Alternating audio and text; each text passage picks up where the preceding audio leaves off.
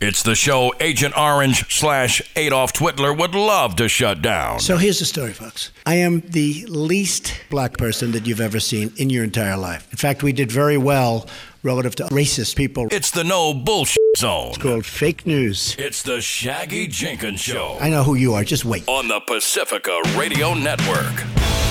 It's the Shaggy Jenkins Show, all the way from the city of Pukalani. Aloha and welcome to it. And time for our week in review, where we go through some of the biggest headlines of the week. Man, do we have a lot to go through. Before all that, brief introductions. My name's Shaggy Jenkins. Find me at my website, shaggy jenkins dot com. Follow me on Stitcher, Patreon. There's a bunch of things, and we'll talk about those later in the show. Right now, the guy that is always in the middle of the big stories and just raring to go with this week, ladies and gentlemen, please welcome the information base, Chris Base. You have overcome, for I am here. Shaggy, how you doing, my friend? Uh, so far, so good this week. It has been kind of a, let's just call it a roller coaster. Yeah, you got to strap on, boys and girls. Keep your hands inside the ride. It's going to be a bumpy one. Yeah, let's go ahead and start off with something that was just really super depressing. Um, I know that uh, we are, what is it? We are on the uh, the Upside Down. That's that's the, the, the reference from Stranger Things. And and when we talk about like the movie Get Out, what was that one? Uh, you know what? I didn't see Get Out. You didn't see Get Out? Man, my wife no, is so mad. She saw it, and she was like, you got to watch yeah. it. You got to watch it. So I did the husband thing, and I lied and told her I saw it. Now, why are you going to do a silly thing like that for? I'm trying to stay but married, the, the, man. And keep peace. Okay, I understand. I've been there, done that. Yeah.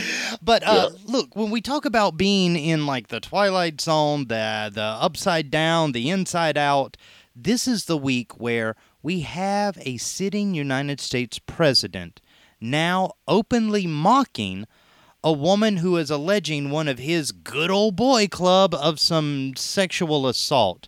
Exactly how far past the line have we stepped?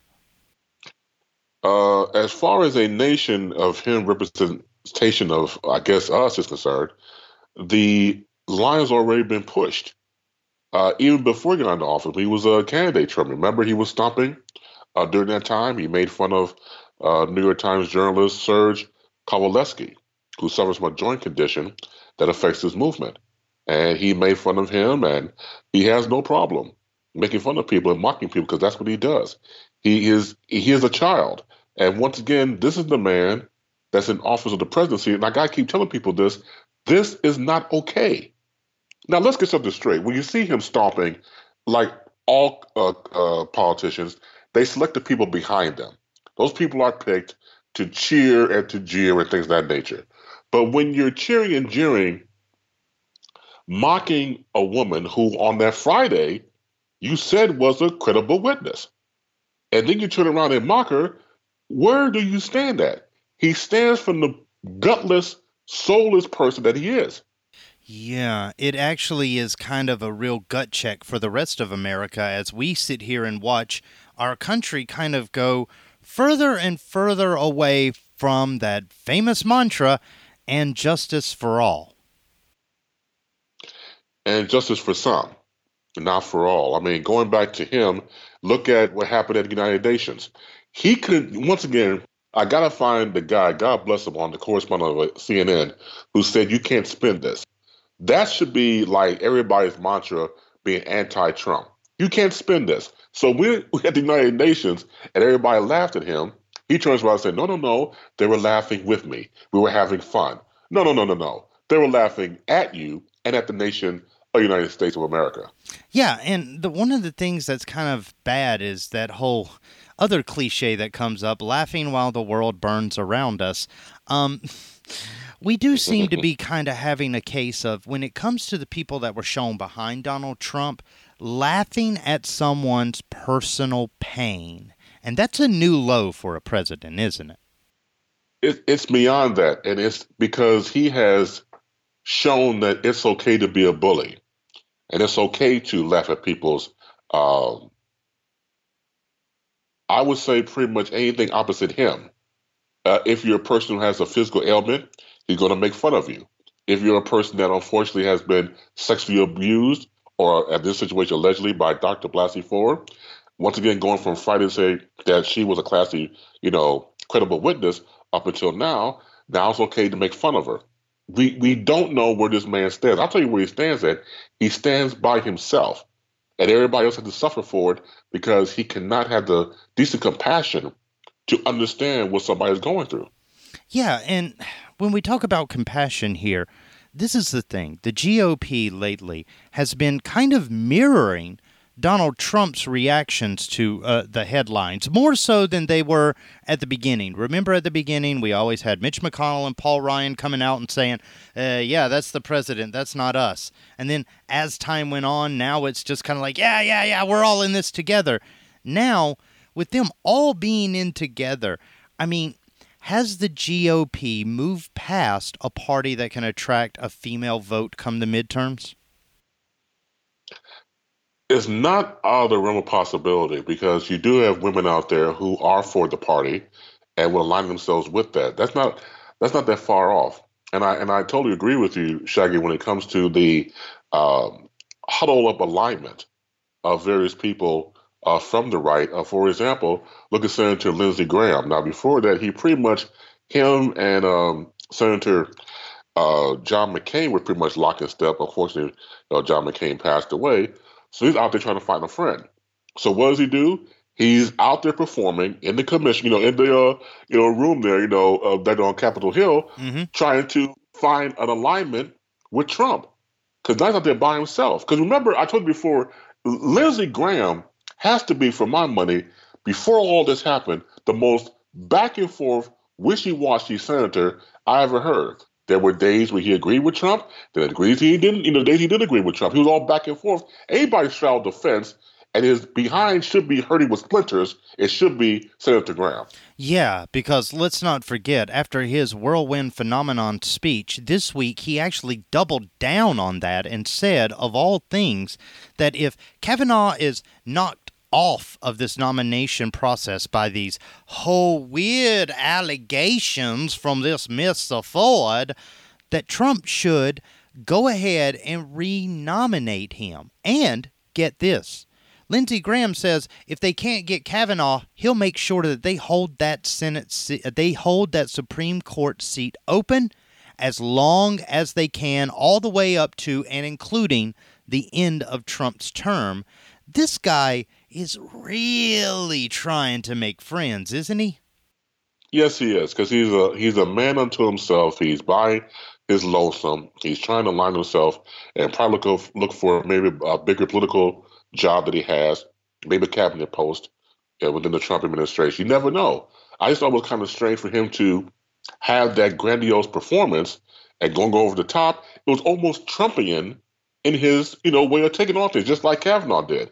It just reminds you of Trump when he's upset, when he's fiery, when he's pretty much pissed off at the world, and everybody should pay because of, you know, the king has fallen in his mind. Oh, man, and when we talk about fallen, we mean fallen hard, because now this is where we're at. The president of the United States is having political rallies and basically smearing an alleged victim of sexual assault just because it's not going his way. I mean, as far as politicizing things, do you think this is what Missus Ford meant when she said, "I am terrified"? Absolutely. I mean, when she said, you know, I'm terrified, and pretty much she feared for her life, um, that is a truism. Again, stepping out of obscurity, to come into, of all places, of course, the government, to put your whole life on the line. Again, death threats she received. She had to move. And not only affect her, but her family, and mostly sometimes her friends. So all this comes upon her, but she had the strength to come forward with these sexual allegations and relive these events. Not everything's going to be spot on. She can't remember everything. These were years ago. They were, you know, teenagers. Mm-hmm. But she did make it perfectly clear that it was Brett Kavanaugh one hundred percent. Now, that's the thing, too, because when Trump went through his open mocking of her, he, he, he kind of made fun of the fact that she can't remember anything. But this is kind of funny. Donald Trump has famously this this whole way of saying, I have the world's best memory, and then displaying that he indeed does not have the world's best memory.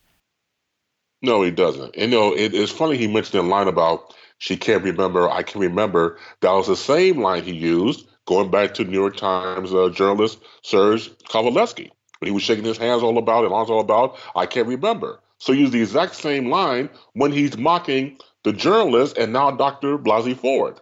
Yeah, it's, I don't know how to say this, but have we run out of uh, tricks here with this pony? No. You're going to see lots more. Mm. You know, as, as my dad should say, you know, same crab, different flies. Well, look, the thing is, too, is like we, we've got to bring up this because, you know, as long as we're talking about Kavanaugh and Donald Trump going after Ford and trying to discredit her, they're both guilty of aligning themselves with the faction against the American intelligence community. And, and this is the weird world that we're in. The United States is in a position where our intelligence community, the F B I, has now been asked to investigate a Supreme Court nominee, Brett Kavanaugh, who openly does not like them and has said so, by a president, Donald J. Trump, who has done nothing but besmirch and denigrate their name for months. So when we talk about where all this is leading, we got to talk a little bit about the F B I's whole role in this, don't we? Of course. Uh, the F B I independently would gather information, gather intel to show pretty much know what the real deal is. And again, uh, the articles and uh, news programs I've seen, it goes back to what we talked about before. Doctor Blasey Ford has said, I want to cooperate one hundred percent with an independent investigation. Let's let's break that down, for example. When you have the government and the F B I in the situation investigate your life, they're going to unearth probably stuff you've forgotten about. As they say, you're putting yourself out on Front Street. And, but she's putting herself all on the line to have this ring true. And that takes a lot of guts and strength. And I, I, I do agree with somebody calling her a patriot. Yeah, I, I do agree with that definition. And now here comes, you know, uh, Brett Kavanaugh behind her, you know, in the sessions there at Capitol Hill. He's outraged. He's upset. You know, he can't take it anymore. But, you know, disparage, disparage his name and besmirch his name. And, you know, his wife and daughter prayed for Doctor Ford in spite of all this. Okay. All right, then. You feel so strongly about it. Agree to the F B I investigation. Agree to it. Yeah.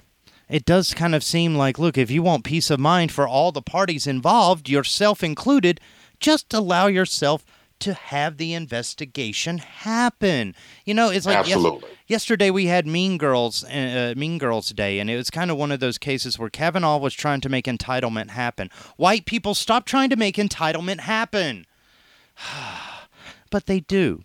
And this is one yeah. of the things. When we talk about the F B I now coming into this story, they're starting in their investigation already to be veering off the path that the Republicans and specifically the White House wanted them on, aren't they?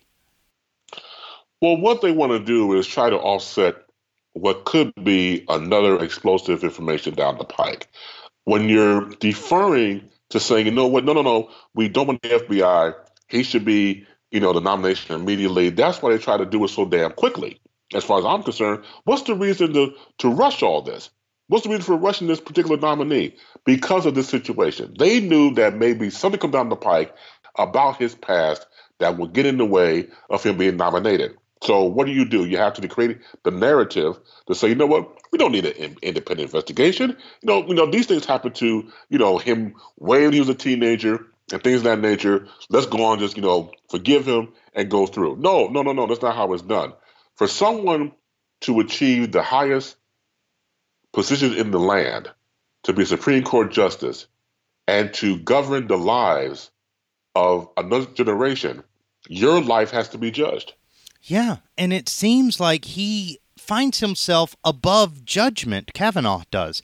And the F B I, when they've started looking into this, already they're kind of making waves because uh, earlier this week when uh, C N N, M S N B C, and all the other news stations were trying to report on the limitations or non-limitations thereof of the F B I investigation, Christopher Wray, basically, he's the current F B I director, came forward and said, we are not going to be the president's patsy. This is in our court now. We're going to handle it how we handle it. That's kind of a brazen statement for an organization that has been, let's just say, hundreds of hundreds of hundreds of um, insulting tweets from the president's uh, receiving, right? This was pushback. It was pushback. And you know what, Mister President, we did not agree with you coming after us and saying that our intel was wrong, even going back to what Dan Coates, our director of information, was telling him about Uh, the Russian investigation and things of that nature. We're going to find a way to let you know that we don't necessarily, you're not going to bully us around. And now I think that was a strong statement by uh, Christopher A. Wray. Yeah, because when it comes to Wray, he's kind of been, how do I say this, fly low, beat the radar kind of guy. And now mm-hmm. with this spotlight going on the F B I, because let's just face it, most of the time when the F B I gets an investigation, nobody cares. This is the one time the investigation that's going to the F B I matters so much, everybody cares. So they have two choices in this situation, don't they? Go down the path that basically proves they're political, or show that they're above bias and objectionable and pursue the investigation to its furthest extent.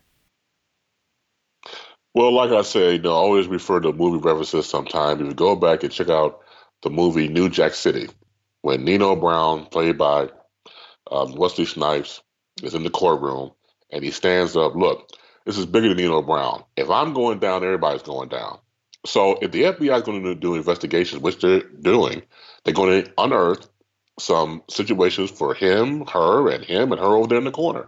So you're going to do all these type of things, and everybody will be involved. It, it, it's not. It's going to take more than a week, because some people say, you know, I think um, Senator uh, Jeff Flake had mentioned about it being a week. No, it's going to take more than a week to investigate. So that's just a kind of like a short answer. It's going to take more than a week for the F B I to do a full-on investigation about this. Now, this is the thing, too, is because Mitch McConnell is trying as hard as possible to get this to a vote by Friday, no matter yeah. what, hell or high water or more multiple, multiple sexual allegations and people saying, hey, I remember the time that Kavanaugh spiked a drink. All of these stories coming out this week. Look, mm-hmm. this is going to take more than a week, but McConnell is trying to push everybody into a vote by Friday. Chris, can Republicans do it? I would probably say yeah, because they hold the most power.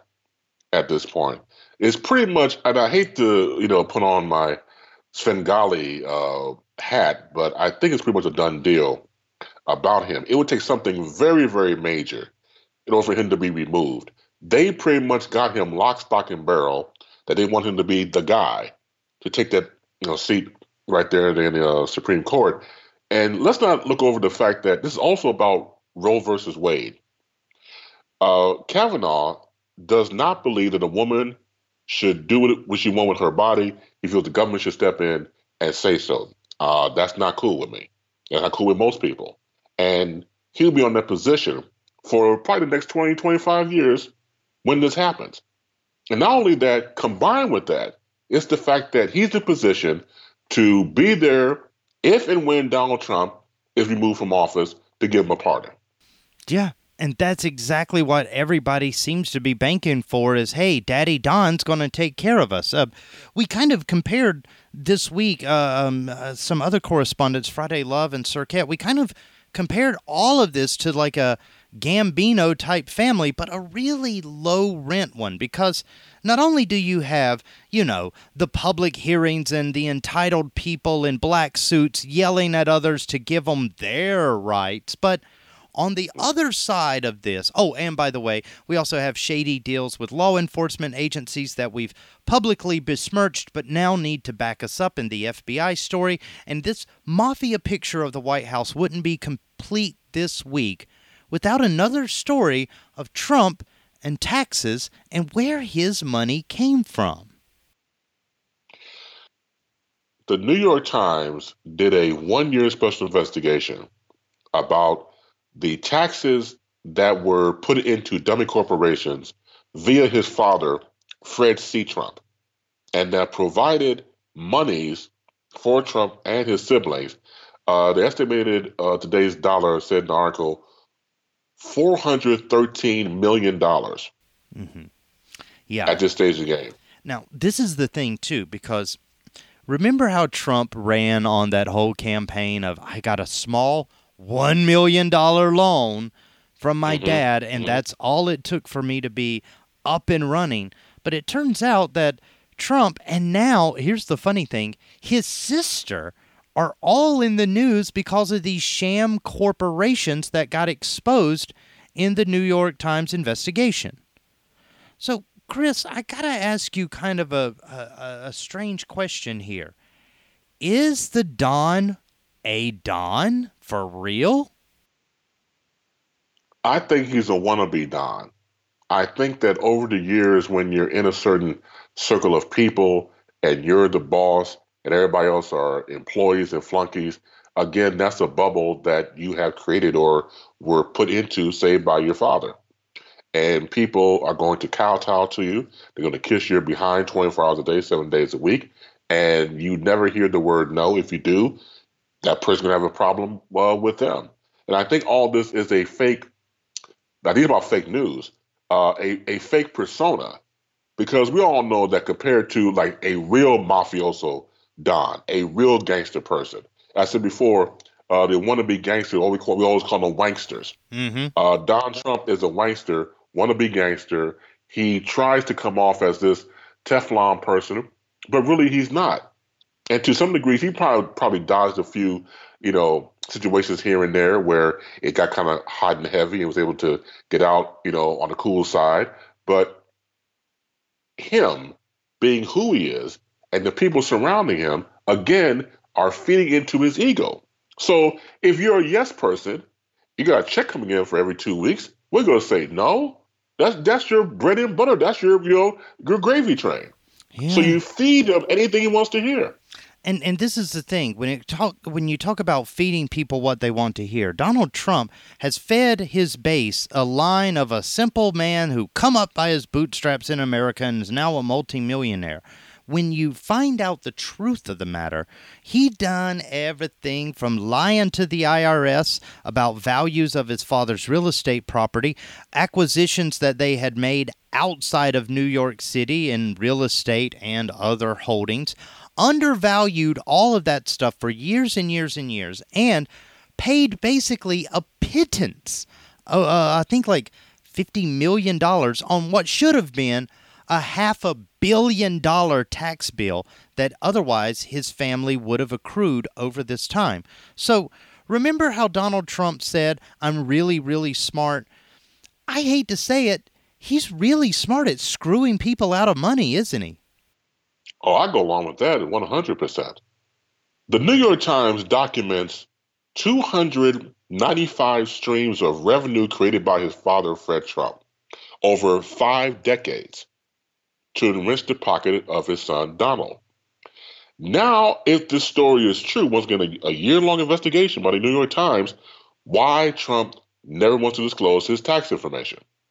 Yeah, because it's basically... That all makes sense. It does. And here's the thing, too. This whole investigation, if you ever wanted to know just how powerful the uh, age of information is, the Times investigation started off and actually got a big help from one of their guys sitting down about a year ago and opening up a simple Google search of public records into Trump's financial business. Believe it or not, there's so much stuff listed there. If you know what you're reading, you can find out a lot. And down the rabbit hole they went. So, Chris, here's the thing. I got to ask you, when it comes to the Trump narrative, are people still going to buy this whole humble, honest, working man persona that he's trying to pitch? Yes. The Trump faithful will do it. Everybody outside that will give him the side eye and probably didn't believe it from the beginning. But the inner circle of people, like I said before, the people that he plays the most to, when he plays to the most comfortable audience. That's like he did the rallying uh, Tuesday with the Mississippi uh, stomping grounds. When he plays to that type of audience, he is quote unquote in his element. And they'll believe anything he says. They'll go for it. Once again, we saw the unfortunate mocking of Doctor Blasey Ford. And we had this conversation uh, before earlier, Shaggy, another stomping ground situation. Again, he's telling his people, again, if we have to be boys and girls, if I get impeached, it's, who, it's whose fault? It's your, your fault. fault. And this and that, right, and they're going along with it. I mean, hooray, you know, the, you know, the king is still alive. So no matter what he says or does, he, they, they, they're going to buy into the narrative. They're going to drink the Kool-Aid. Oh, God. And and this is the sad part about that Kool-Aid, because um, it does seem that when we talk about Donald Trump and all of the misgivings that he's put out there versus all of the evidence that we have to the contrary, is there one story out of all the ones that we've covered so far that has even a slight remote chance of besmirching his reputation? I personally don't see it. Jesus, man. I hate to say it. I don't see it. Yeah, you're probably right. And, I mean, you know, I could go ahead and jump off onto a tangent about Donald Trump Junior this week and about how both him and his dad are crying over the fate of boys everywhere because apparently, Chris, I didn't get this memo, the world's not safe for white boys anymore. Yeah, I caught that. Yeah, I saw that. You know what? That must be swell. That must be. So all of a sudden, that must be fancy. It must be great. Yeah, well, for everybody else that's already been in danger for years, stay tuned. We've got a lot more stories coming up, including some weird ones about things that you try to pick up at Walmart but shouldn't. This is the Shaggy Jenkins Show.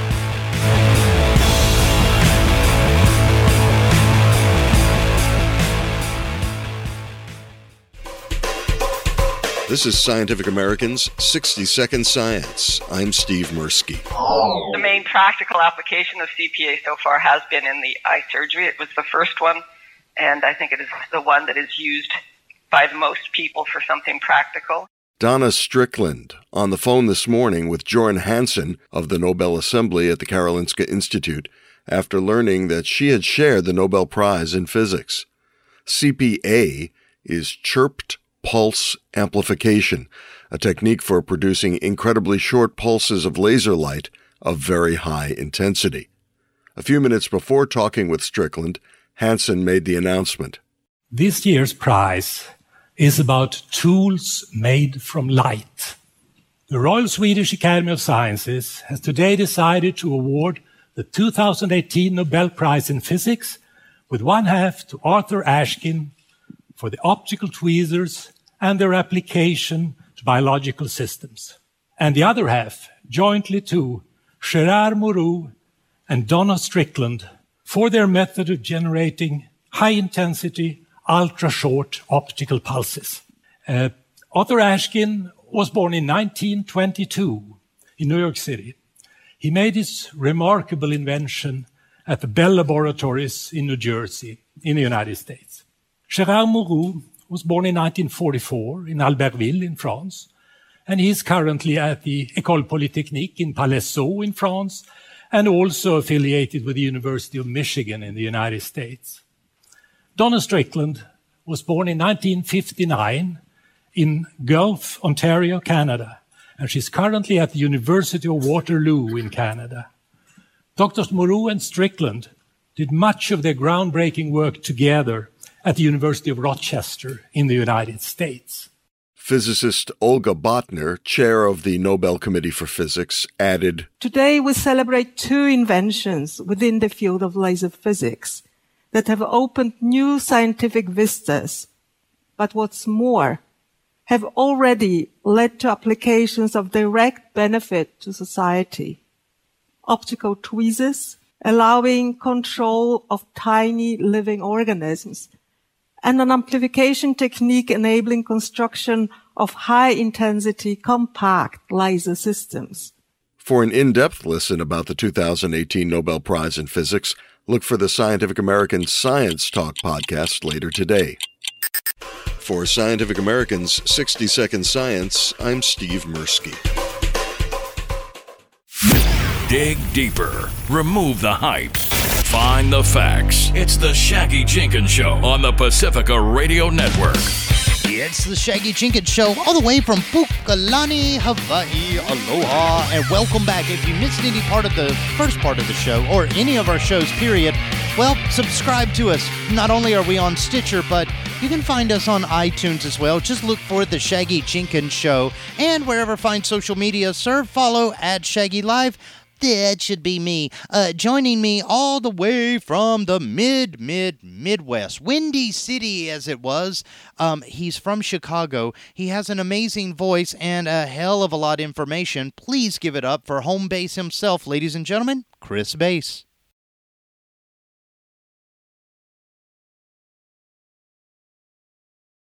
Man, okay, look, I I just got to say that this week has been a tumultuous political week in news. And as, as it has it, you're right. Yeah. I Can I just be like, I, I just want to have a little confession moment here. I am uh, starting to experience news fatigue. Every day is join, the same story. Join, join the club, my brother, man. You know, I've been doing this now for a minute. I've been doing it now for a while, covering news stories and doing talk radio. And I've never been this exhausted. I mean, drained, because it gets it's it gets more stupid every time I do these stories with him. I know. Or I, just in general. My God. I feel like I'm trying to keep up with Lance Armstrong on a lying marathon. It's just exhausting. Um, that was terrible, wasn't it? Yeah. Stay strong. Yeah. Oh, God. Well, speaking of staying strong, can we take a moment and, and break ourselves from the adults of this country and, and talk about the kids real quick? Well, sure. There's a story out of Oklahoma where a school principal is facing child abuse charges for taking a wooden paddle and spanking two elementary school students, leaving the boys bruised. The uh, school principal, Gary Gunknell, who was fifty years old, was charged Friday with felony child abuse after the disciplinary incident occurred at the school. Now, for the record, paddling is legal in Oklahoma schools. It's legally permitted. Now, again, with corporal punishment, it's it's it's a two-way street, because you do have children out there who are knuckleheads, who yeah. disrupt the flow of the class. Uh, they make other students not want to pay attention, and the teacher has to find some way to get them back in line. Now, my own personal experiences, I was never beaten with a paddle, but I was scared to death at six years old. During this time, when I was the first grader, uh, my first grade teacher, Miss Bailey, uh, God love her, had two paddles, Big Daddy and Big Mama. Mm. And obviously Big Daddy being the bigger one. The only one that got beaten was a guy named Anthony. Because Andy was a knucklehead, he talked back. He, hell, he he came to school drunk one day. Yikes! So when you're when you're drinking J and B Scotch at six years old, uh, you know you're knocking back a few. I mean, that's because you know you go off campus for lunch. He'll go off and get that liquid lunch, you know, from his house, and then come back and be drunk as a skunk. So he got wow. the paddle, and that was a deterrent for the rest of us. I mean, we're not gonna get in the line of that. But she would pull his pants. You can't get away with it nowadays. It's like what, in the early seventies. Pull his pants down, put him on a construction table, and then take the paddle, the Big Daddy paddle, and beat his ass into the construction table. Like she was like nailing a nail. Man, so she went Dexter yeah. on him. Big time.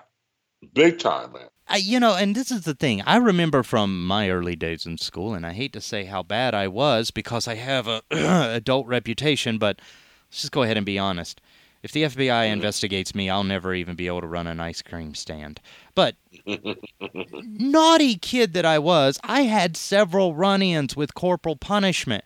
And one of the things is, is that I hate to say it, it made me, and this is one of the things that's coming up with psychology reports on how corporal punishment actually works. No matter the severity of it, it's more likely to create rebellion than compliance in children. And that's exactly what it did for me. Mm-hmm. So can you imagine this kid who's now gotten paddled all the way till bruising, that chip on their shoulder is going to resemble Mount Rushmore. Well, big time. You know, now also in the record, uh, now the boy, the mother did say to the principal, if my son acts up, you can paddle him. Now, she did get permission for that, okay. But it just became too excessive. So when she saw the welts on his behind and the bruising was there, it's the reason why, you know, he is um, being charged, you know, for what he's being charged for. But it's a two-way street because, again, um, now the, the age of the children are ten and eleven, according to the publication. And when you give someone the permission to, you know, to give your child a spanking, the person who's doing the spanking has to realize that you can't go overboard with that. Mm-mm. No, you have limits. You know. But that's exactly. just it. In our society, what kind of a limit should we put on discipline people away from their parents? Corporal punishment is one of those things that, I, I hate to say it, but, man, it sounds as old as I am. You know? and, and, I, and I'm a little bit older than you are, so there you go. It's... um. I think, once again, obviously, per state and per school districts, obviously, you know, it's a judgment call. Do you enforce that, or do you try something different? Or do you, uh, some, over the years, they created what the quote-unquote timeout system, which I think never worked as far as the people that I know and the children that I know at the time, you know, but everybody has their way of discipline. So whatever works, if you feel conducive to that school environment, then you go with it. But as you know, the problem with that is you just have people get caught up in the moment. moment. They're on the fever pitch. Uh, say, for example, the boys had talked back to the principal, and he's already upset. So not only is he beating them for disciplinary purposes, he's also taking out his anger, frustration at him being disrespected. You know, the thing is, too, is when we talk about that anger and stuff, it seems like in our society, only certain people are allowed anger. And in this case, when we talk about teachers versus students, you know, can I just honestly say that some students have a different home life than other students, and they come to school with a lot of anger already put on them by the situations that they're in. Shouldn't schools endeavor to be places of positive reinforcement, knowing what the world is out there for some kids? Because when it comes to this story, I mean, if I was, I'm, I'm not even talking about the kid that's got the bruises and the whelps on his behind. If I'm the kid beside the kid that got his ass beat, I'm going to be thinking very, very carefully about my safety and security more so than my studies. Well, correct. I mean, you know, you don't want it to become excessive and over the top. Case in point, we're seeing now about certain schools wanting to have teachers being armed with guns. And that's going way over the top because, again, you're not only are you, you know, helping the N R A as far as I'm concerned, but you're giving teachers a power and control they shouldn't have in the first place. You're going to train them up to learn how to discharge a weapon. And these, once again, I know these are bad kids and some of them and everything, but they're still children. They don't deserve to be shot or to that type of extreme. And I know certain children grow up where, you know, their hormones kick in, their D N A kicks in and become a bigger than their parents and the teachers and administrators. I understand that, but they're still children. So there's a way to do it. But when you go to the extreme of, again, having, say, guns, you know, at the schools, you know, we don't want to open that can of worms because, again, you'll see not everybody deserves to wear a firearm. You said, for example, about children coming from a place of being upset at their home or something like that, and then coming to school with it. What about the teachers who say their home life is pretty, you know, pretty well off? It's probably not. And then they're strapped and then they're armed in that situation and have an itchy trigger finger. Mm-hmm. I mean, it, it, it, it, it's going to happen.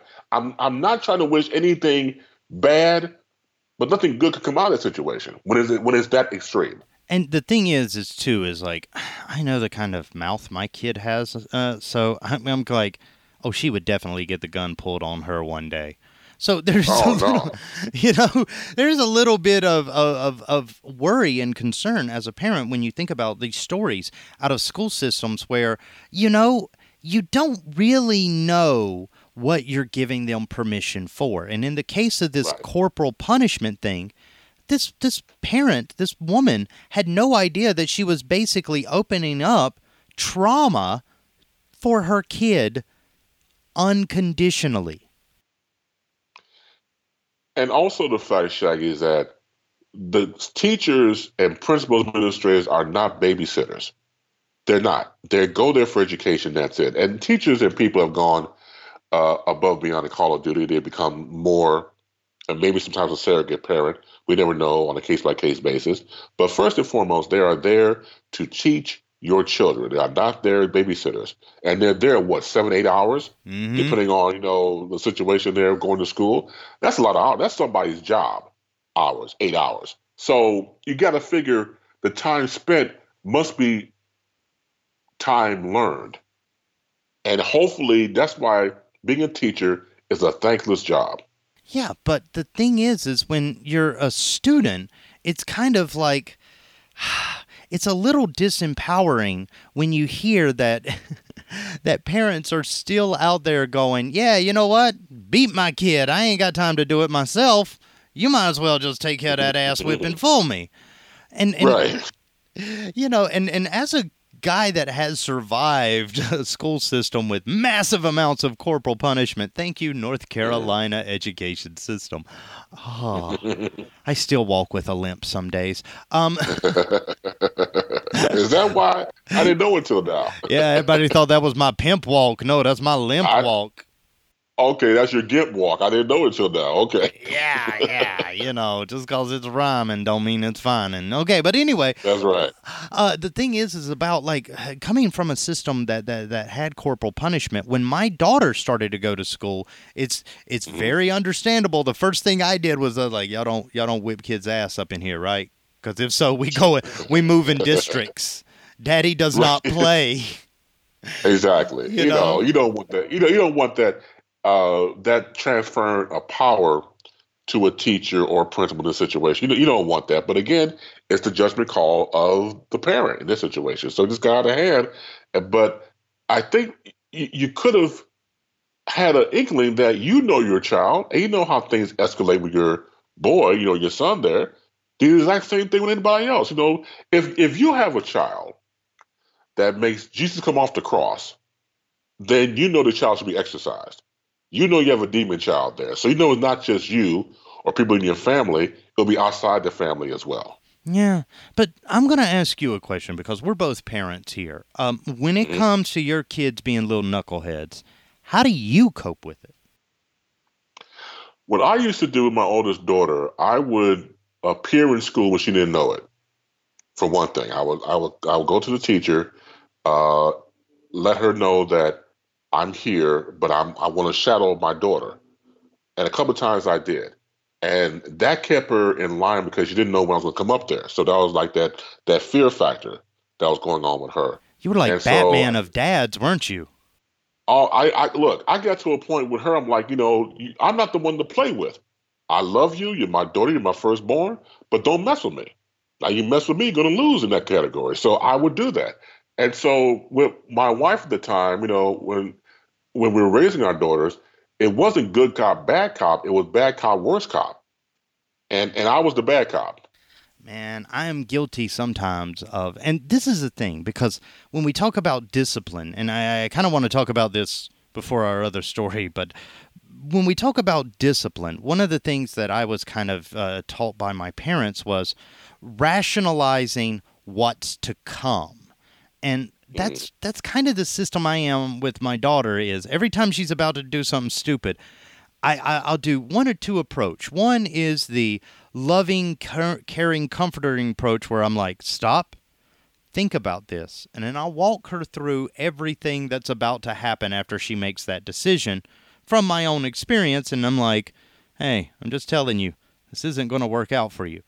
Or two, I, when she's being a little rebellious, a little hard-headed, and just like, ah, I'm going to do it anyway, I, I explained to her real simply, honey, Daddy's done bad, bad things.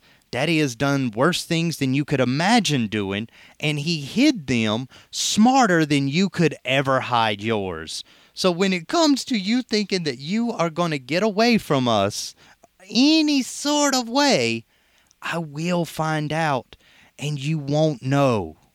And that mm-hmm. is enough to keep her in line, because it seems like, and just, you know, when it comes to kids in general, rationalizing and explaining that their fears could be realized seems a lot more present of mind than a physical ass whipping that's over in a couple minutes.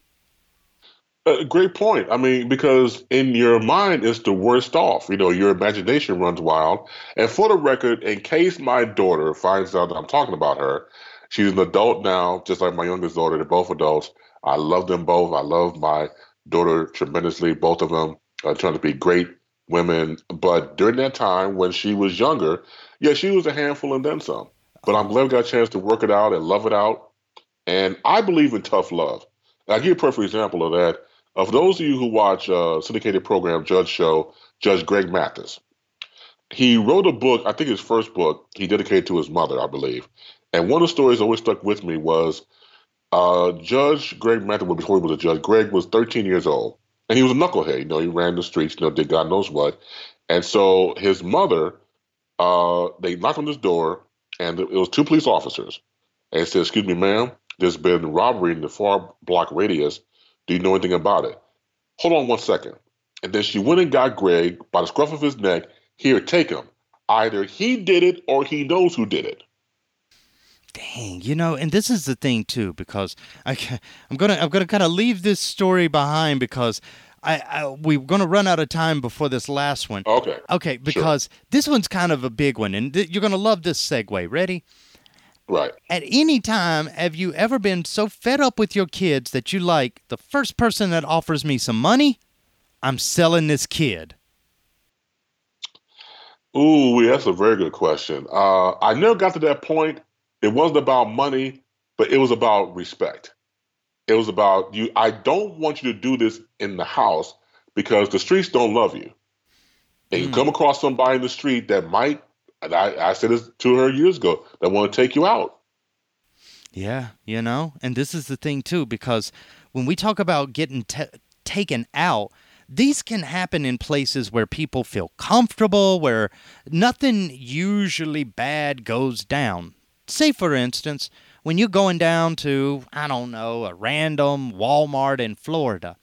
Chris, mm-hmm. what would you happen if a white gentleman, eighty-one years of age, walked up to you and saw you with, let's say, your four-year-old daughter and said, uh-huh. I'll, I'll give you two hundred thousand dollars for that kid right now? Dude, I experienced that in real life, but my family did. I, this is not this is not a joke.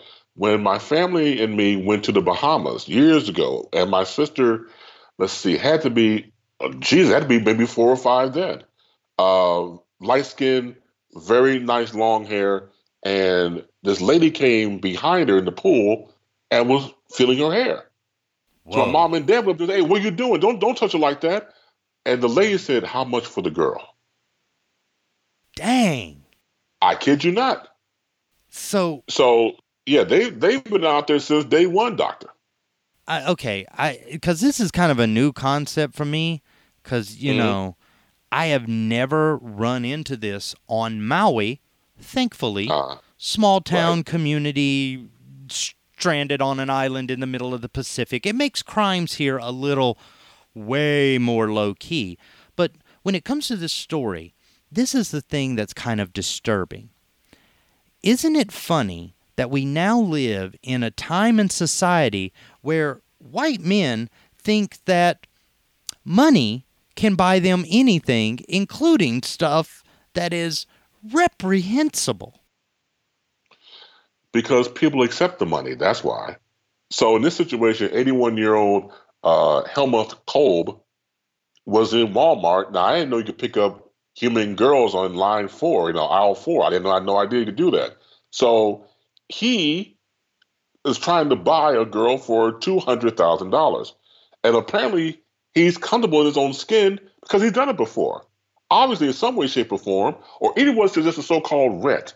I've heard the terminology too. The reason why I picked this story is because people like him need to be exposed because of sex trafficking. And it, it, it and I bet you that is going to be part of the story, because what would an eighty-one-year-old man do with a young girl? And he's paying all this money for what? There has to be some sort of diabolical reason behind it. And you go to a place where you find parents and children where at convenience stores like a Walmart. You know, it, it, you know what? It's, it's just like when you have predators. So I remember doing stories over the years about predators, for example, high-end predators. Mm-hmm. They'll buy an ice cream truck, for example, and go around the block and see all these wonderful children and their nice, shiny faces with their money, and they give them ice cream cones and the like, and they're scoping the territory out, block by block, and to see who they can set up to kidnap and do God knows what. So in his situation, go to a Walmart, scope out the girls, and then offer money to somebody.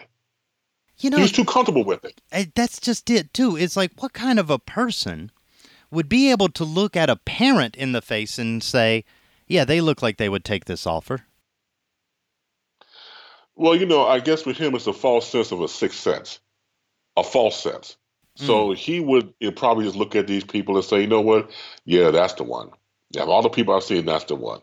He allegedly tried to grab the girl and kiss her on the arm and then the wrist, and uh, then the mother was able to leave the store and then reported the situation. Uh, the security camera uh, footage and credit cards were able to follow uh, Cobb there and identify him to police. Uh, what's also sick is the fact that, you know, I keep telling people when they go out, somebody's always watching you. Uh, a person that uh, he approached uh, was Tracy Nye and her eight-year-old daughter at the time. So we're sitting on a bench inside the Walmart. People are always checking you out. Be aware of your surroundings. No matter who you are and no matter where you go, there's somebody is up to no good that's watching you when you be a part of that no good deed. You know, and I hate to be kind of like, okay, I guess we're both Batman here, but you do tend to notice that in society now, when you're in certain environments, there's always eyes on you. And, mm-hmm. okay, I'm going to be one of those lame white guys that quotes Jay-Z here. The streets are watching. The thing is, is what they're watching for is weakness. And this guy clearly thought that this, this parent was in a position of weakness where two hundred thousand dollars basically absolves them of any guilty feeling to what dirty, nefarious things he wanted to do to that daughter. And not only that, he, his first amount was one hundred thousand dollars. Okay. And then he went up to one hundred fifty thousand dollars, and then the final amount was two hundred thousand dollars. So he starts from one hundred thousand dollars and then finagles his way back up to two hundred thousand dollars, the final offer, as they say. And again, it, was this true? Did he actually have the money? Or was that something an enticing thing for the mother to say, mm, I don't know, because we don't, we don't know about that. And maybe, again, to ask this more comfortably in this situation, to have done it before. And see, I would love for them to give more story to, in the, hopefully in the days to come, the backstory of had he done this before with other women and children. Yeah, because when we're talking about Florida, well, let's go ahead and mention that Florida has a horrendous human trafficking uh, public record, don't they? Yeah. They, yes, they do, unfortunately. Yeah, and when it comes to stories like this, you know, this is the thing that really bothers me about this, and I'm just going to throw this out there. It is kind of a culture of white men thinking that money allows them to get away with anything in the current environment, isn't it? I would have to say yes, or anybody that has that high dollar amount, if the dollar amount is true. Because, again, they live in a certain world that they think rules don't apply to them, that they can make up the rules of society is just for other people or small people and not myself. And for him to uh, to be the predator that he is and the voyeur that he is, to scope out children and mothers and uh, especially try to give them a high dollar amount, it just it, it's just wanes of just evil. It really does. And when we talk about evil in society, because we're going to run out of time here really quick. Chris, mm-hmm. a long time ago, Whitney Houston said that children are the future. Do you think we're still letting kids feel like they're the future of this country? No, because the old people don't want to relinquish it. Oh, I mean, we're letting them die in school shootings. We're letting them get picked up off the side of the roads and bought out of Walmarts now. I mean, at right. what point are you a kid in this country going, Mom, Dad, can I go to Cuba? yeah, yeah, we have failed. We have dropped the ball completely. The ball is deflated. Gosh, tell me about it. Well, look, man, uh, we got to get ready to get out of here. Uh, real quick, where can everybody find you online? Oh, thank you very much, Shaggy. Catch me, facebook.com backslash Chris Base, C H R I S, B as in broadcasting, A S E, brown guy with glasses looking quite immaculate uh, by a uh, computer there, and I look pretty swell. Yeah, I would rather say you're a rather dapper fellow there, Mister Uh, Mister Base. Um, oh, well, thank you very much, then. I appreciate it. Well, hey, for everybody else, try to stay out of trouble over the long weekend. And remember, yeah, I know there's a break on Monday, but we'll be back next week with more stories. Until then, though, make sure that if you get a chance, stop by the website, shaggy jenkins dot com. Follow us on social media at Shaggy Live. And please, if you get a chance, stop by our Patreon page and drop us a little bit of uh, support. We've got some cool perks for our members there, as well as some other stuff. Find all of that at Shaggy Live. Chris, have a good weekend. Uh, you too, Shaggy. Take care. Yeah. Everybody else, stay safe. Love you, mean it. Kate and bye.